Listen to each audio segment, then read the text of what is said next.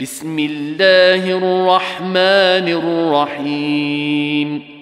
لم يكن الذين كفروا من أهل الكتاب والمشركين منفكين حتى تأتيهم البينة. رسول من الله يتلو صحفا مطهرة. فيها كتب قيمة. وما تفرق الذين اوتوا الكتاب الا من بعد ما جاءتهم البينه. وما امروا الا ليعبدوا الله مخلصين له الدين حنفاء. ويقيموا الصلاة ويؤتوا الزكاة وذلك دين القيمة.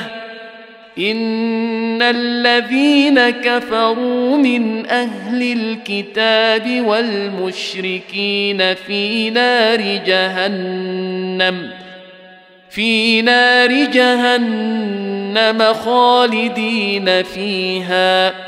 أولئك هم شر البريئة.